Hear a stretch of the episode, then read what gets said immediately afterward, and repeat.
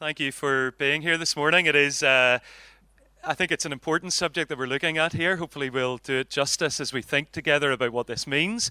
I don't know whether the title is uh, appealing to you or confusing to you. I'll explain what that means in a moment. But just to say something about who I am. So, th- this is a, just a, a, little bit about who I am. The bio is in the, the handbook as well. Uh, I am a medical doctor. I don't practice medicine at the moment, so don't come to me for medical advice but I am a medical doctor uh, by training, by experience, and that's still very much part of how I approach some of the issues, particularly tomorrow and on Friday when I'll be thinking about specific issues. Uh, I've also got a, a, a, bachelor's degree in medical genetics, um, which gives me a bit of an interest, particularly with the issues of life. Uh, and then I've been a pastor both within our own culture here and also cross culturally with the Chinese community here in Northern Ireland. Uh, I am a, a theologian and an educator. Uh, that's the more recent part of what I've been doing, as Gordon has mentioned. But I'm also a husband and a father, and I think sometimes it's as a father, uh, as a parent, as a grandparent, as a potential parent in the future, as a brother, sister, that some of the issues that we're thinking about over these mornings really hit home uh, and confront us. So, you know, I'm, I'm part of that as well, approaching these things in relationship. And as somebody who's trying to think, how do I teach my children? How do I help to bring them up? Uh, and really, I suppose what I want to do and what I'm seeking to do is to say, what does it mean to have a consistently biblical worldview or, or understanding of life and of the world? What does it mean for us to to really approach these things from from a world uh, and a perspective that says it's it's what God has said, what God has revealed to us that shapes how we understand our life and the world that we live in. That's my passion to try and say, what does it mean to be faithful to that? And that's what I want to try and lay some foundations for this morning. And then, as I said, you may or may not be here in the next couple of mornings, but we'll look at specific issues, gender and sexuality tomorrow. And then on Friday, uh, some of early and end of life ethics issues, the issues around abortion, assisted dying, those kind of issues. So, what I want to do this morning is, is really in, in four parts. And the fourth part is time for questions and answers. Hopefully, we'll have some time for that at the end. You might be able to read from there the, the little web link that's there. The slides for these three mornings are all online on that page. So rather than print out handouts, you can download that, you can print them out, or you can just keep them on your computer, whatever. So it's paulcoulter.net forward sober don't go to paulcoulter.net forward drunk. You don't want to see uh, that uh, phenomenon, but uh, paulcoulter.net forward slash sober. That's where you can find it. So I'll put that up at the end again to remind you. So first of all, I want to I want to explain what I mean by sober minds and muddled word world. Then I want to think about four directions of sobriety. I'll explain what that means as we come to it, and then four faithful responses. How do we respond to the issues we see and the people we meet in the world that we live in? So, sober minds in a muddled world, first of all. Now, when I came up with this title, Muddled World, I thought that this was a, a new phrase. And then I, I did a little Google, as you do, and I realized that a couple of people have used it before.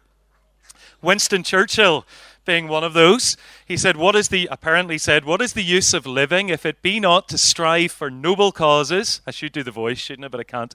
So, and to make this muddled world a better place for those who will live in it after we are gone. That sounds very noble. Uh, I'm not saying that inspired me. Maybe I'd heard that somewhere. I don't know. But it's probably more likely I'll let you decide whether it was Winston Churchill or Enid Blyton who influenced me. But Enid Blyton, the children's author, also uses this phrase in one of her books.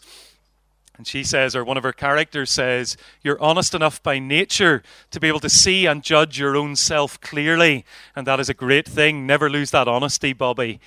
Always uh, be honest with yourself, know your own motives, and you will be a fine, strong character of some real use in this muddled world of ours. So, again, at very different ends of the spectrum, Winston Churchill, Enid Blyton, some years ago, calling it a muddled world. And things haven't got any clearer, have they? So I think I think all of us would probably say that the world seems to be muddled or confusing, not least for people who are Christians increasingly so, the world that we live in, in today. So I, I don't think I need to make much of a case for, for the fact that we live in a muddled world. How do we respond?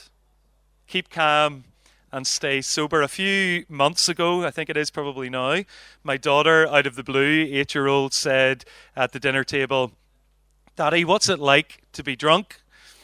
So I did what every responsible father does in that situation and said, Ask your mother. Uh, that's not a slur on my wife. But she asked, what, What's it like to be drunk? Now, I don't know if you've been drunk. Uh, you might have got this far in your life without having that experience, and I don't think you've missed anything. But a drunken person has certain qualities. They don't think clearly, they don't see the world the way it really is. They don't, they don't make good judgments about how they should act. In fact, quite often there's bravado, there's lack of clarity, there are poor judgments. And so, behind this idea of sobriety, when, when the Bible uses this word, and it does use this word sober minded, it's not hard to, to see what it's really talking about. As Christians, we should think clearly, we should make good judgments, we should respond with clarity to the issues that we see around us. Now, what I'm going to talk about this morning is based around 1 Peter. And if we had more time, we could really look in depth at that book, but I'll make a lot of references to it. But First Peter begins, and the starting point for Peter in that letter, it's right at the very beginning of the letter, chapter 1, verses 3 to 5. It begins with the gospel. It begins with the living hope that we have through the resurrection of Jesus from the dead. It begins with the heart of who Jesus is, what he has accomplished through his death and his resurrection, and the inheritance. You notice how Peter puts that? It's a living hope because Jesus is alive and we have an imperishable, undefiled, unfading inheritance kept in heaven for you who by God's power are being guarded through faith for a salvation that is to be revealed. There's the perspective that Peter begins with. And it's a key thing for sober thinking. To understand that this world as we experience it now is not the ultimate reality. And it's not our ultimate destiny. That groundedness in the gospel that says what has transformed and made all the difference is Jesus and what he has done. And that has made all the difference, not just in this life, although it does, but also for eternity. So, an eternal perspective, a heavenly perspective, if you like. A perspective that says, the thing that is of greatest value is actually the inheritance that is stored up for me. Now, that puts life in, in a particular perspective because we all face challenges intellectually, yes, but also emotionally, relationally, all sorts of challenges in our faith. But Peter is grounding us and saying, actually, where this is all going to is a very good future. It's a very good future that is guarded for us, kept for us, because of what Christ has accomplished on the cross. So I, I want to lay that foundation and say this is about the gospel. And it's the gospel, the good news that centers on Christ crucified and risen and everything that I'm going to say is framed within that, within this true story, this reality, the truth behind our world, that however muddled it might look, God is actually in control and is working out his purpose, and his purpose is to bring his people to a glorious future. Okay? That's the starting point. But Peter uses this phrase sober minded three times in this little letter.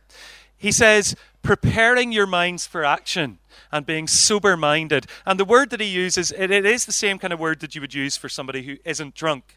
It is just that, that word sober. So somebody is sober minded, set your hope fully on the grace that will be brought to you at the revelation of Jesus Christ.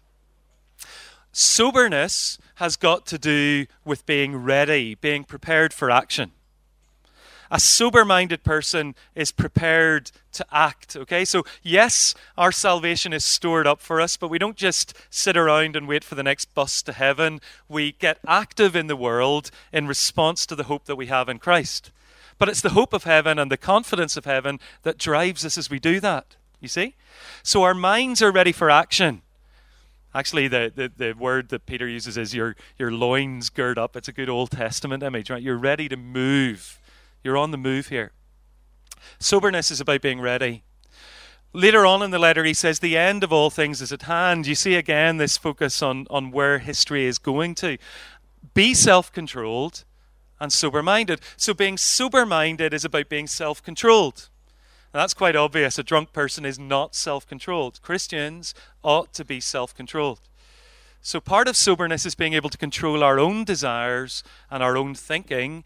And then, thirdly, at the very end of the letter, he says, Your, your adversary, the devil, prowls around. He's seeking to devour someone. So, resist him firm in your faith. So, sober mindedness is about being aware. Now, in some ways, those actually are in reverse. And when we apply this to the issues tomorrow and on Friday, I'll approach this in reverse. On these issues, we need to be aware. We need to be aware of what's going on in our world and aware of the spiritual dynamic that's behind that, that Satan is at work, that he wants to deceive, that he wants to entrap, that he wants to destroy. We need to be aware. We also need to be self controlled. So we need to apply this stuff to ourselves. How am I living and acting? And then we need to be prepared for action. What are we going to do about this? Not enough to just know what we think about it. How are we going to respond when we face people who are struggling with the issues we're talking about, when we encounter people? So that's, that's the approach we're going to take, particularly tomorrow and Friday. So that's what I mean by sober minded, being aware being self controlled, and being ready for action. What about this sobriety in four directions? What do I mean by that? Well, there's one verse in 1 Peter chapter 2 verse 17 that I think is a spirit inspired work of genius. The whole scriptures are. But this verse is beautiful in its simplicity and yet in, in how profound it is. Just look at what Peter said. Now, unfortunately, the place that you're most likely to have heard this verse or seen it in Northern Ireland might be on a little arch over the roadway. It's one of those verses that gets uh, plastered up there sometimes. But, but Peter says, honor everyone, love the brotherhood, fear God, honor the emperor. That's the English Standard Version. Different versions will translate that slightly differently. So the King James says, uh, honor the king. That's where that tends to get up in the, the arches and so on. Now, just look at what Peter is saying here. Four things, four core responsibilities that I think the rest of his letter builds on that we as Christians need to do. And that's not four things is not really that hard to remember. But, but when you look at this, two of these things are relationships with people alongside us. Okay? Honor everyone and love the brotherhood, our fellow brothers and sisters in Christ. Two of them are to do with relationships in which we're beneath.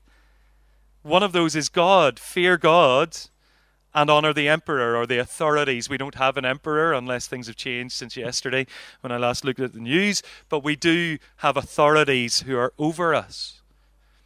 And so you see the beside and beneath. Do you see that dynamic? But also, there's inside and outside, if you want to call it that. The two central things are love the brotherhood and fear God. That's inside the family of faith. And then outside that, you have honor everyone and honor the emperor. Now, you notice the way Peter, uh, by the Spirit, constructs this verse that the inside things are at the center, at the heart and the outside things are on either side of that. So I, that's why I think it, this is a, an absolute work of genius. I think it's a simple uh, guide that kind of summarizes everything else that Peter says, as I'll explain in a minute. Now, I kind of then, and you may or may not find this helpful, but I, I try to think, what does this look like if I try and draw it out? So I've drawn a line that says beneath and beside, and then I'm going to put arrows that say inside and outside. And that lets me put honor everyone, love the brotherhood, fear God, and honor the emperor or the authorities. Four core responsibilities. Four things that I need to be sober minded about, that I need to think clearly about. What does this mean? But also, if you, if you look at it this way, you, you start to think, well, yeah, I have to fear God and honor the emperor. What happens if those two things conflict with each other? do I do I honor the authorities or do I fear God? Or is it possible in all situations to do both? Now that becomes more of an issue if you're in the kind of context that Peter's writing into, which is people in a in a under a pagan emperor, a, a non Christian culture and society, or the kind of world that we are increasingly living in, where the authorities aren't necessarily enshrining Christian principles. So, how do we, how do we live with that tension? Or what about fearing God and honoring everyone? How do we honor people while staying true to God? What about loving the church and honoring everyone? Well, how do those two interface? Why does Peter single out the church for love and others for honor? What about honoring the emperor and loving the brotherhood? What does that mean? Loyalty to the church as opposed to to the state. So there's all sorts of questions and tensions. And of course, we're going to have to look at the rest of First Peter to think some of those things through. So, what do these four things mean? Well, the first direction I'm going to start with is fearing God. Now, you might kind of think that's a strange choice of words. Fear God. Why doesn't he say worship God, love God? Isn't that the greatest commandment? Love the Lord your God with all your heart, soul, mind. Love your neighbor as yourself. Why does Peter use the word fear God? And it's not just in chapter 2, verse 17. In chapter 1, verse 17, he, he says it like this He says, If you call on him as Father, who judges impartially according to each one's deeds, conduct yourselves with fear throughout the time of your exile. So he's talking to Christians. He's saying, You don't belong in this world because remember, it's going towards heaven. You're exiles in the world. You conduct yourselves with fear. Now that's that's not kind of the message you wanted to hear this morning. Go and be afraid, right? But it's not. It doesn't say go and be afraid.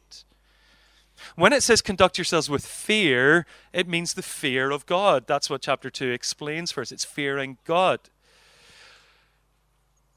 Jerry Bridges wrote a book called The Joy of Fearing God, and in it he says there was a time when committed Christians were known as God fearing people. I don't know if that's primarily in the States or here. You've heard that phrase, I'm sure. This was a badge of honor. It's not something we really talk about nowadays. And of course, the scriptures have a lot to say about it. The fear of the Lord is the beginning of wisdom. The Proverbs and Psalms, all the wisdom books say that. Wisdom begins with fearing God. That kind of draws me to, to C.S. Lewis and his depiction of Aslan in the, in the Chronicles of Narnia. You're probably familiar with in The Lion, the Witch, and the Wardrobe, the little statement where Mr. Beaver is asked, He's a lion, is he safe? And Mr. Beaver responds, Safe? Who said anything about safe? Of course he isn't safe, but he's good. He's the king, I tell you. It's a, it's a beautiful kind of description of, of Jesus, isn't it? Of, of God. Have we domesticated God, lessened him to such a degree that we no longer think of him as the judge, to go back to what Peter said. Notice what Peter said. He said, Your Father who judges impartially. For Peter, there's no contradiction between the Father heart of God, the loving heart of God, and the judgment of God. The fact that God has an opinion on stuff. The fact that you will answer to Him for how you have lived. In fact, for Peter, those two things belong together. This is your Father who judges. Now, that's who God is. Have we lessened Him? Another one of the Chronicles of Narnia, I think it's Prince Caspian, maybe, I just can't remember. But, but there's a beautiful description of, of, this, and the, the, children are following Aslan. And it says, Now Aslan had stopped and turned and f- stood facing them, looking so majestic that they felt as glad as anyone can who feels afraid, and as afraid as anyone can who feels glad. It's this paradox, if you want to call it that, of the mystery of the fear of God and the, the gladness and the joy that seeing the glory and the majesty of God uh, brings in us. And maybe one of our problems as we face the challenges of the world we live in is that our God is too small. We've lost sight of the glory and the majesty of God, the holiness of God. We need to think more deeply about that. And as we do, it leads us to fear God. And as we fear God, as Oswald Chambers says, the remarkable thing about God is that when you fear God, you fear nothing else. Whereas if you do not fear God, you fear everything else. Fear is a very, very powerful thing. It's a powerful thing as we go into the issues of the age, but it's also a powerful thing deeply in our emotional life. And if you've struggled in your in your mental health and so on, you you may well know how paralyzing fear can be. But the fear of God is not being afraid of God because he's unpredictable. It's not being afraid of God because we don't know who God is and any, any moment he might strike us down and he's out to get us and, you know, you, are sort of tip, tiptoeing round, treading on eggshells. God has revealed who He is, He's revealed what is true and what is right, and He calls us to trust in Him and to obey Him and to fear only Him. And as you come into that fear and you experience the perfect love of God that casts out fear, it gives you a confidence in your faith and in your life that means I don't need to be afraid of anything else. Nothing else can threaten me because I am in the hands of God. That is a wonderfully liberating thing. G.K. Chesterton said something similar. He said, We fear men so much because we fear God so little. One fear cures another. When man's terror scares you, turn your thoughts to the wrath of God. That's what Jesus said. He said, Don't fear those who can harm your body, but the one who can judge your soul. So, fearing God is the beginning of wisdom. It's also the beginning of freedom from fear of others. Now, why am I laboring that? I'm not going to maybe say so much about some of the other points. I'm laboring it because I think we've lost it a bit. But also, I want you to see that this word fear comes up in a few other places in 1 Peter. But we don't always see it because our Bible translators, in their wisdom, have translated the same word, which is phobos. It's where we get phobia from. But they've translated it in different ways elsewhere. One of the ways they've translated it as respect. And I think that's unfortunate. It's unfortunate for two reasons. One, because it loses sight of who we're fearing. When I read the word respect, servants be subject to your masters with respect. Respect for my master. If I read the second verse, have no fear of, of the people who threaten you but honor Christ the Lord as holy. Be prepared to give it, make a defense to anyone who asks you for a reason for the hope that is in you, yet do it with gentleness and respect. Respect for who? Actually, what Peter says is be subject to your masters with all fear. That's the word that he uses. And again, do it with gentleness and fear. Now, the reason the translators have changed it to respect is because they don't want you to think that you're meant to be afraid of your master or afraid of the people who threaten you, because you're not. And the context makes that clear. But we've got to read those verses in the context of 1 Peter. We're to fear who? Fear God. And it's fearing God. We do this with gentleness towards others and the fear of God.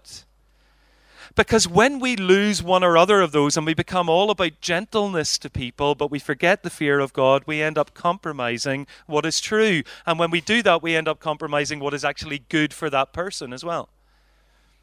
Of course, if we lost gentleness and we just all became about putting the fear of God into people, then we would also be ineffective. We wouldn't be commending Christ, would we? We wouldn't be representing his character and the character of God.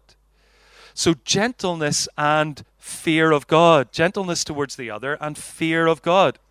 Likewise, masters or slaves towards your masters, people towards your employers, if you like. You don't have to respect them, but you do have to fear God and you do have to be subject to them. I'll come back to that idea of subjection in a minute. Let's think about the second direction. So, the first direction, fear God. Secondly, love the brotherhood. Peter says this again in chapter 1 having purified your souls by your obedience to the truth for a sincere brotherly love. Response to the gospel leads to love for one another. Jesus said that. This is the new command I give you. And if we do not love our brothers and sisters in Christ, there is something wrong in our love of God or our fear of God as well. Because if we're really fearing God and loving God, we will love His people. The gospel leads to a sincere love for others. And because we have a sincere love, we need to earnestly love one another. Now, when we talk about love, of course, and then we're talking about fearing God and holding on to truth, that raises all sorts of questions. How do I do that? But let's look at how Peter defines love. For that, just to say, Tertullian was one of the earliest Christian apologists, as you might call him, one of the earliest Christian theologians, to really seriously make a defense of the Christian faith in the, in the intellectual world that he lived in. And this is one of his famous sayings When he was speaking to skeptics, he said to them, Look, see how they love one another. He was able to point at the church and say, Look at how Christians love each other. Now, sadly, I think that's probably one of the last things we would say in our context at times. And we've got to sort this issue out.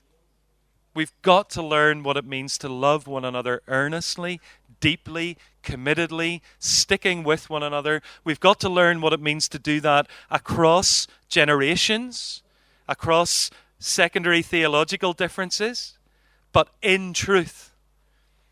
Because true love is always in the truth. But we've got to figure this out because we've got to show the world the love that we have for each other that is a testimony to the love of God for us. But how does Peter define this love? He says, Finally, all of you have unity of mind, sympathy, brotherly love, a tender heart, and a humble mind. Notice what he says there. He does say, Yes, be tender, be sympathetic, feel for one another, be tender to one another. But he also says, Have unity of mind. In other words, love is not in conflict with unity of the mind. Secondly, he says, above all, keep loving one another earnestly, since love covers a multitude of sins. And thirdly, greet one another with a kiss of love. Not doing that, Gordon. He didn't greet me with that this morning, but you can do that on the way out if you like. What is, what is Peter saying in these verses about the nature of our love for each other? Well, first of all, it's about unity in the truth. It is not love at the expense of truth. Do you see that? Unity is never just unity in the Spirit. In chapter 4 of Ephesians, it's unity in the Spirit leading towards unity in the faith. And unity in love is a unity that seeks truth. Do you, do you see? Otherwise, it's not genuine love. It's not really loving to somebody if you're allowing them and encouraging them and helping them to live in a myth a false world, a world that is in denial about what is really true and what God thinks. So we must be clear about this that love includes, of course, it also includes tenderness and sympathy. Let's never forget that. But love is also about forgiveness. Covering a multitude of sins doesn't mean covering them up.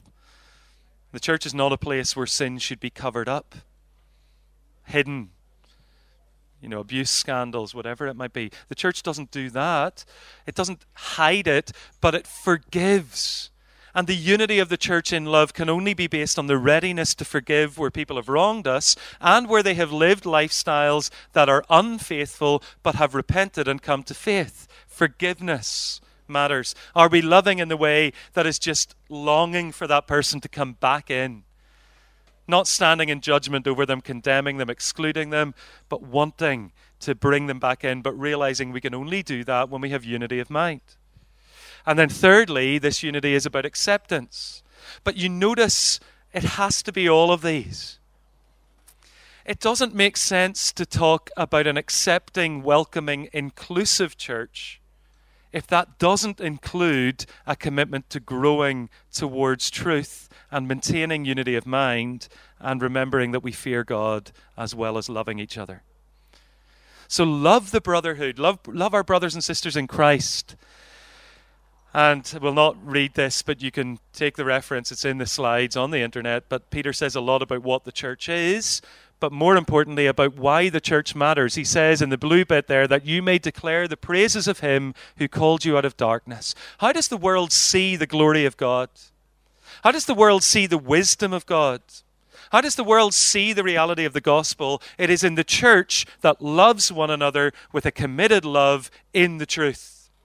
The church displays the wisdom of God, not because it's perfect and hides sin or pretends that it doesn't have sin, but because sinners come together to give praise to a great Savior and to seek God's truth.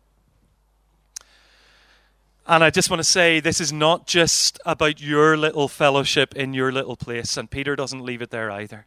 Because he says at the end of the letter, the same kinds of suffering that you're experiencing are being experienced by the, your brotherhood throughout the world. It's the same word that he used in chapter 2 love the brotherhood. He says your brotherhood is worldwide.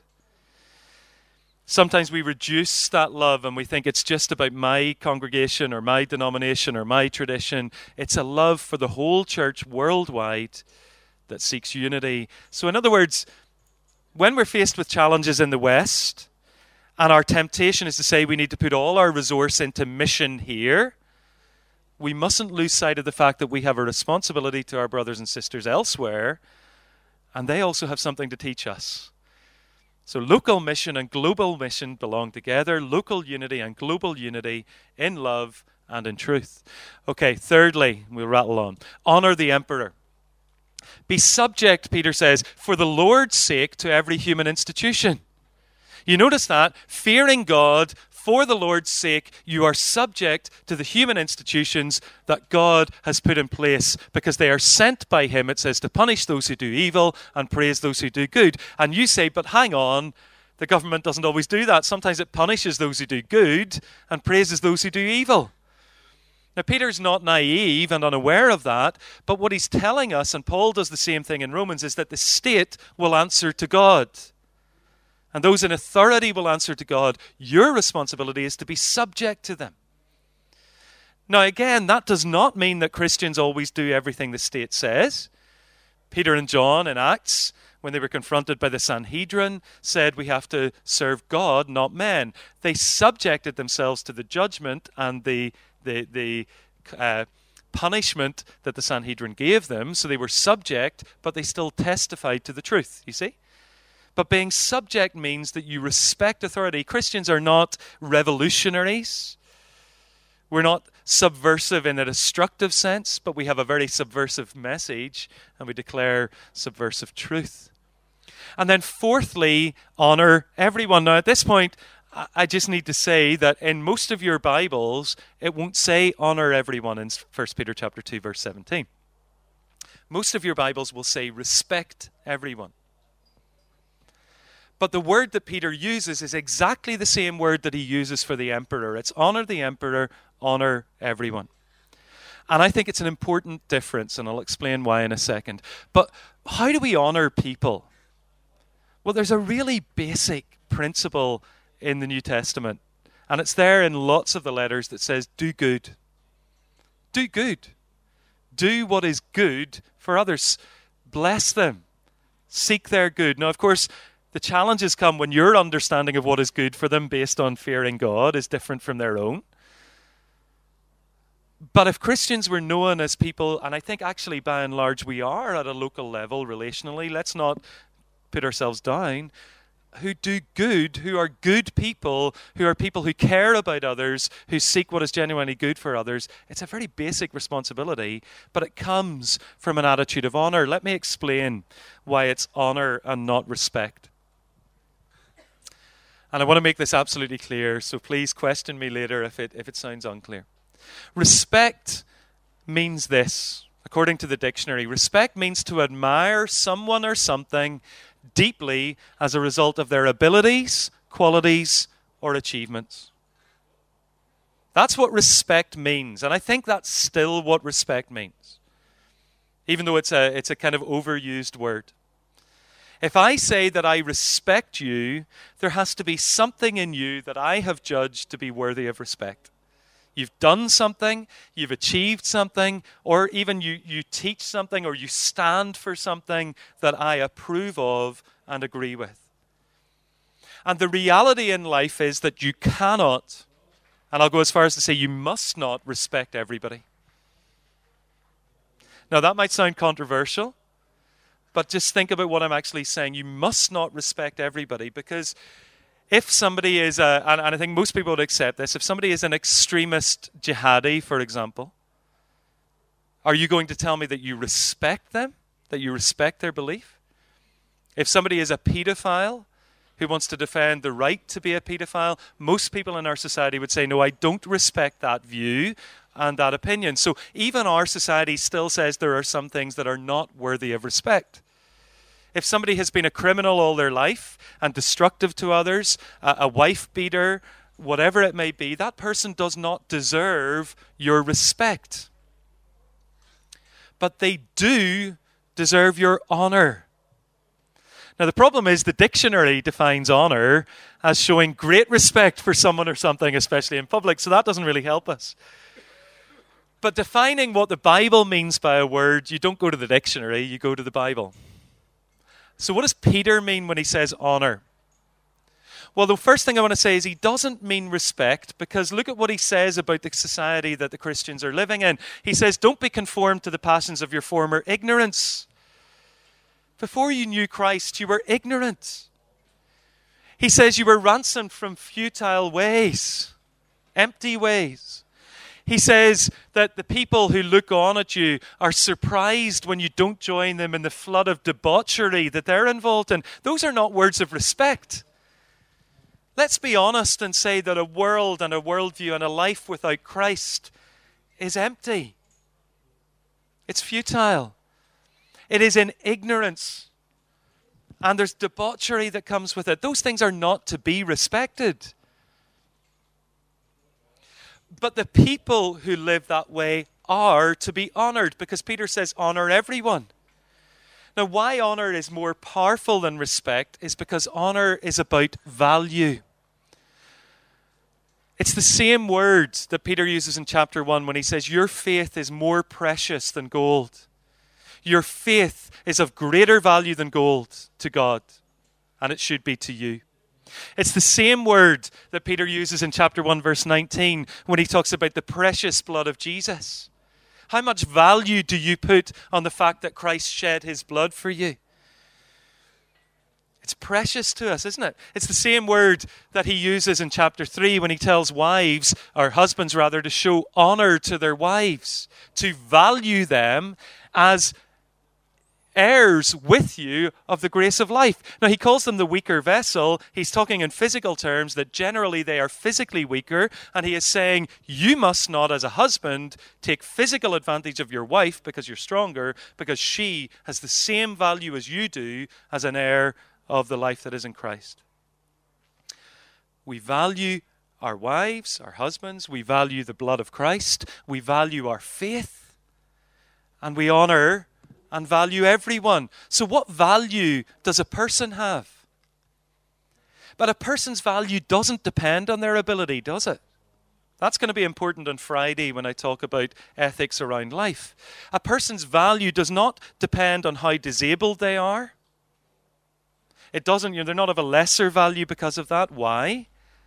Because they are created by God, loved by God, because Christ died for them.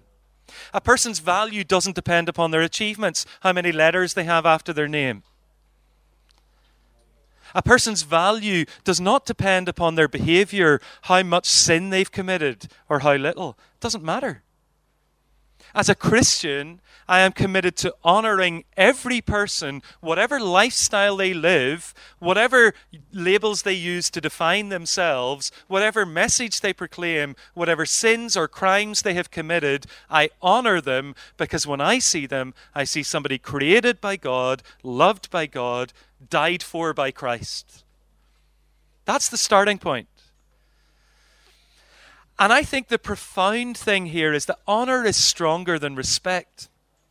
And in the world that we live in, the idea that you could honor somebody, which means that when they come away from an interaction with you, they think that person sees a value in me that is greater than any value I ever saw in myself. It's greater than the value our culture puts on me. It's greater than the value that even the, the group of people that I identify with or as one of put on me. This person treats me with such honor, such value. I feel like I'm, I'm important, I'm special, I really matter to them. When you get that in combination with the fact that they also know that you don't agree with what they believe or what they do, that's an extremely profound thing. Because I think the culture that we live in can't compute that. It can't compute. That's why Tim Farron gets hounded or got hounded about his views on, on homosexual activity. Because the idea that you could actually honor somebody and treat them with value whilst disagreeing with something in their lifestyle just doesn't compute. But in this grid, in these four directions, it's there. Let me just say something then about our response, and then we'll have some, some questions and answers. So please, I want to give some time to that. This is where the picture gets a little bit more complicated, but again, you can download it and ruminate over it. But I'm going to put in four words that crop up in 1 Peter, which say something about how we then respond to the world that we live in. So we have to fear God, honor everyone, love the brotherhood, honor the authorities. And the four S words are these serving, speaking, shaping, and suffering. And I think they belong in these four quarters.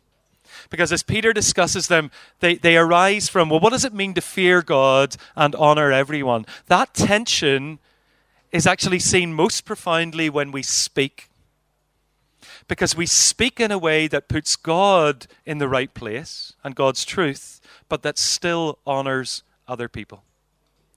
And serving is where we demonstrate most clearly that we honor people because we come alongside them and do good in love, but we also serve within the family, within the church. We love our brothers and sisters by serving them. Shaping, I'll explain what I mean by that, but it's shaping culture. How do we influence our culture and speak into our culture in a way that honors the church and its distinctive identity, but also honors or loves the church and also honors the authorities? And then suffering, that's the one we'd like to strike out, isn't it? But there will be times when fearing God and honoring the authorities means submitting to the authorities and suffering because of it. And we have to embrace these four things in the world that we increasingly live in serving inside the church. Peter says, As all of you have received gifts, you use them. The grace that God has given you to serve each other in the body. But he also says, Live as people who are free, but don't use your freedom. You're not bound under laws. You are free, but your freedom is given to you to serve Christ, to serve God. And we do that by serving others in his name. So we serve inside the church and outside. We speak inside the church. Peter says, Whoever speaks, speaks as if they're speaking the very oracles of God. In other words, when we teach in the church, we must teach in line with God's truth that God has revealed. An oracle is revealed from Him. My job as a teacher is not to try and be new and novel, but to be faithful to the Word of God, to Scripture. And we're going to need more and more of that where we actually say, look, this is what the Word of God says. It doesn't really matter what my opinion is or yours. Let's come together seeking to be under the authority of what He says. But then as we speak outside, and we saw this verse earlier, we're ready to give a defense for the hope that is in us with gentleness and the fear of God. But we shape kingdom values subverting the world. There's an awful lot, I think, that's being said nowadays about culture shaping and about changing the world. There, there's a kind of message that goes out, particularly to younger people, that says you can be a world changer. But I'm sorry to burst your bubble, but the chances are that you will not change the world. And in fact, I'm going to say that it's not your job to change the world. That's God's job. And He's quite capable of doing it as well. And He will do it ultimately one day when Christ comes again. Now, that's not to say give up and stop trying to change things, because of course you can change things for the people who you know and love and serve and speak truth to. But the burden of changing the world is not meant to be a burden that we bear, it's God's. We are his servants. You notice that? A servant doesn't go around boasting about how we're going to change this city. We're going to transform things. And I'm sorry, but there's too much boastfulness in the church.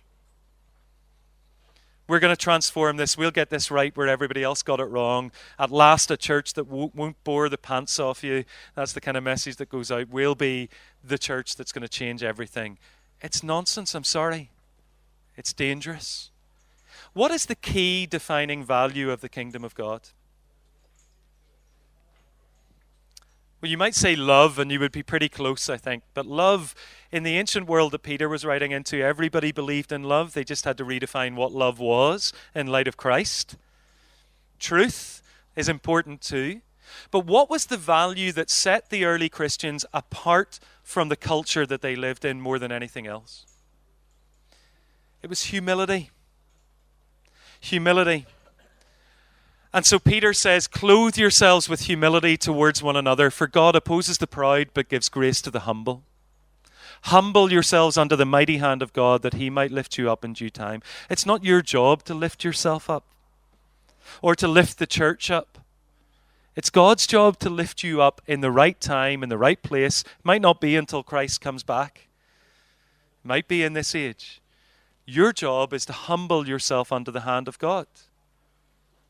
And your job is to live humbly with other people. Andy Crouch makes this point in his book, Culture Making. He says, Changing the world will require us to learn the one thing the language of changing the world usually lacks humility. Defined not so much as bashfulness about our own abilities. It's not false humility that says we can't do anything and I can't do anything, but humility that is awed and quietly confident about God's ability. Do we believe that God is still in control? Do we think that the apparent decline of the church and of Christian influence in the West is a cause for despair because suddenly God has taken his eye off the ball? Let's restore our vision of the greatness and the glory of God. Let's humble ourselves before Him and let's ask the question that Andy Crouch asks How can we join His culture making? So, yes, we need to make culture. Yes, we need to shape our society, our communities. Wherever we have influence, let's use it for the kingdom if that's speaking publicly, or if it's just relating to a group of friends, or the person down your street, or the, the community group that you're part of, let's be involved in those things. But let's do it without slowly and subtly, he says, giving in to the temptation to take God's place. We're not the Savior of the world.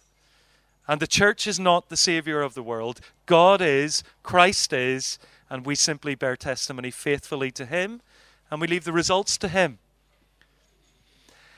Submission. I said shaping is the S word, but really the S word that Peter uses is submission. And it's there four times in Peter's letter. And he says, Be subject to every human institution, subject in society, subject in the workplace, servants, be subject to your masters, subject in the family, wives, be subject to your husbands. And fourthly, be subject in the church. You, are, you who are younger, be subject to the elders in the church. And I'm going to say to you that if we in the church want to, dis- to display a genuinely distinctive culture to the world, there is nowhere where that will be seen more clearly than in our submission in these relationships. People who, not because they think they are less than the other person, because remember, the value is the same. Your faith is precious, whether you're an elder or a member of the church. Your faith is precious whether you are a husband or a wife. Your faith is precious whether you are a master or a servant, the boss or the worker. Your faith is precious whether you are in authority or under authority. It's nothing to do with your value. You do not show your value by fighting for your rights and maintaining your autonomy and your independence. We'll talk more about autonomy tomorrow because it's a key issue. But you show your honor of Christ by subjecting yourself to others. And all of us have to do it in at least some of our relationships. and that is profoundly countercultural. It was for Peter's first readers, it is for us. Humility leads to submission. It starts with submission under God's mighty hand, and then it works out in all of our relationships. And then, fourthly and lastly, suffering. Suffering is something we're going to have to embrace. And First Peter says an awful lot about it. We could spend a whole morning just talking about what it says about that.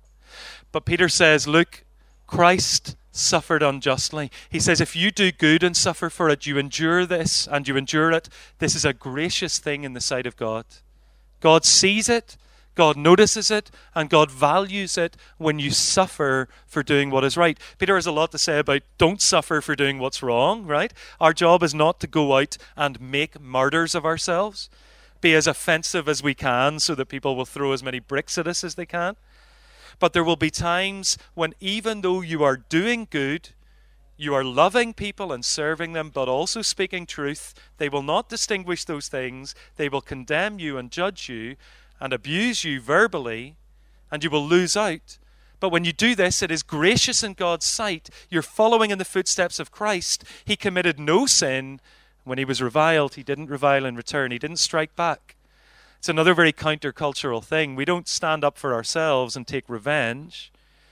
Our job is not to defend ourselves anyway, it's to testify to the fact that we have a Lord.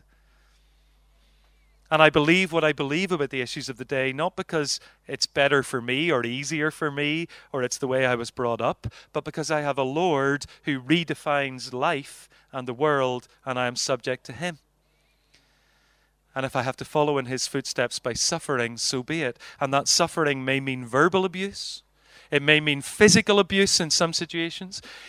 In our context, it's more likely to mean disadvantage in employment I think it's unlikely to mean martyrdom in the sense it meant for the first Christians who were killed for their faith, but it may mean what I call professional martyrdom.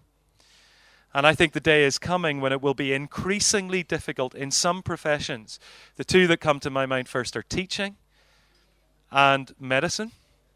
Maybe because I've been a medic and I know a lot of teachers.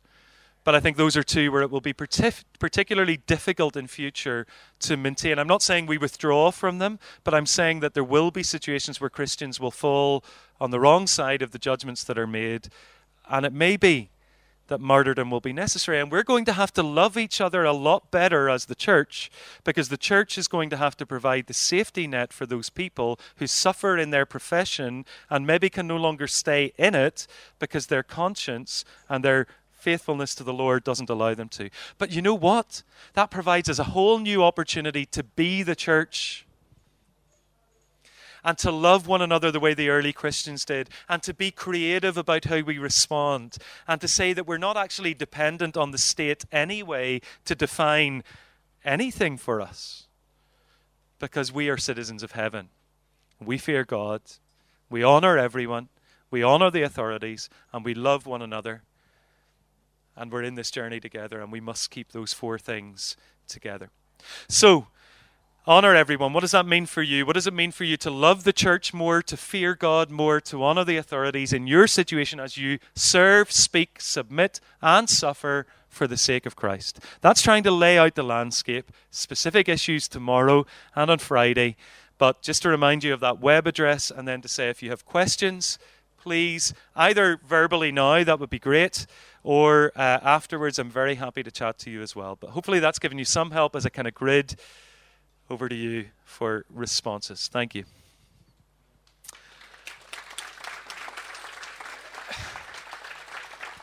So we have a few moments. I'm happy to go a little bit longer. If you need to leave to get children and so on, I do understand that too. But but um, we have a few moments even before a quarter two. So what? Any questions or responses or comments? Thank you. Yes. So the, the, the, question, just for the benefit of the recording, uh, is, um, and for those who maybe didn't hear, but one of the challenges if the church is going to support people through this who are suffering so on is that we don't speak with a united voice. Um, and the media portrays that and so on. I, I have to agree with you on that. I think, yes, there is disunity in how we speak, but I think we, we can't afford to have that, and we need to think much more deeply about these issues. So I think I think that the, unfortunately that may mean, and this is not something that I want to promote or encourage, but but I think these things are going to become dividing lines for the church. I think they have to. I don't want them to. I mean, who does? But it's not. It's not that the church. It's not that the word of God is changing, or or God's vision of what is good, right, and best for people is changing. Now, that is, of course, that's always a challenge in real relationships. How do you show honor to somebody when you're saying, actually, but but what is good for you is something that seems wrong to you? But unless we're doing that, unless we're saying, actually, God has authority over that. So I think for me, that, that tends to always come back to the question of, the, of where we look for authority. And I think the history of the church tells us that Christians at times will look for that in experience. Others will look for it in the Word of God. I, I think the answer to that is to say the faith has been entrusted once for all to the saints. The apostles have recorded that in light of Christ in the New Testament. We must be faithful to that. So, to the question of authority, where do we go to resolve those issues? Are we consistently biblical in our worldview? You know, sometimes the way that we're talking, I think if we just simply stopped and said, could we imagine Paul and Peter discussing this issue this way? honestly. And I know our time is different and our context is different, but it's not really that different because, as far as I can see, I've never been a big fan of evolution anyway, but we certainly haven't evolved in the last 2,000 years or changed fundamentally as human beings so that the problems and issues of our heart are different than they were then. It's the same issues that we're facing that Peter was facing. That's why I find First Peter so fresh and relevant. And, and I think we can get clouded into thinking these are new issues or different. These are the issues the early church faced, and they took a clear stance. And yes, they faced all sorts of challenges and problems within the church, but the apostles were writing consistently, but this is what it is to be faithful to Christ. So, personally, I think scripture is sufficient to answer those debates, but I accept it's very hard when the church seems disunited, when those who profess to be Christian take a different line. Um, but that's going to be part of the suffering, perhaps. I, am confident within that that Christ, faithfulness to Christ, is what is what all of us need to do. He's God is the Father who judges impartially. So let's entrust ourselves to Him and be confident in Him. Does that help at least? I mean, I take your point. I don't have an immediate answer other than that we need to speak more clearly and, and there's a whole question of interpretation, I think, is the. And I accept that again, but but I, I personally, and I say this as somebody who teaches theology, and I, I mean, clearly we face that all the time. I think there are things in Scripture that are open to different interpretations, and le- legitimately so. There are things that aren't.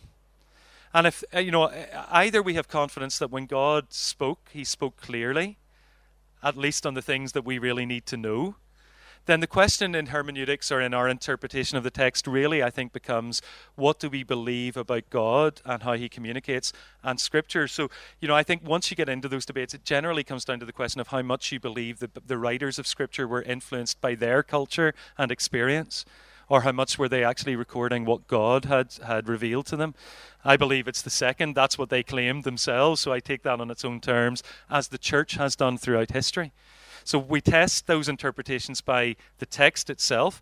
What I've tried to do in First Peter is interpret Scripture with Scripture. You see, not to just jump on a verse, but to say actually within Peter, how does he define what it means to honor or love? Because I could say we're to love uh, the, the brotherhood, so I love you, therefore I'll not turn my back on you when you do. But love includes forgiveness and unity of mind. Do you see what I mean? By Peter's own definition. Likewise, how do I honor people? I could say, well, that means I'll not speak against what they say. But Peter himself says they're into debauchery, their lives are futile.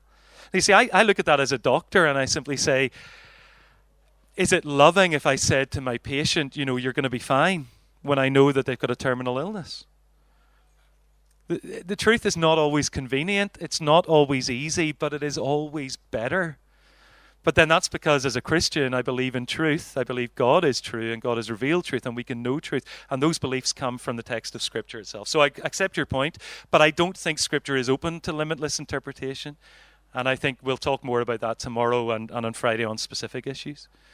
Does that at least we may or may not agree, but it, you know it's sorry. Any any other questions? Again, time is marching on, so please do leave if you need to. Hi.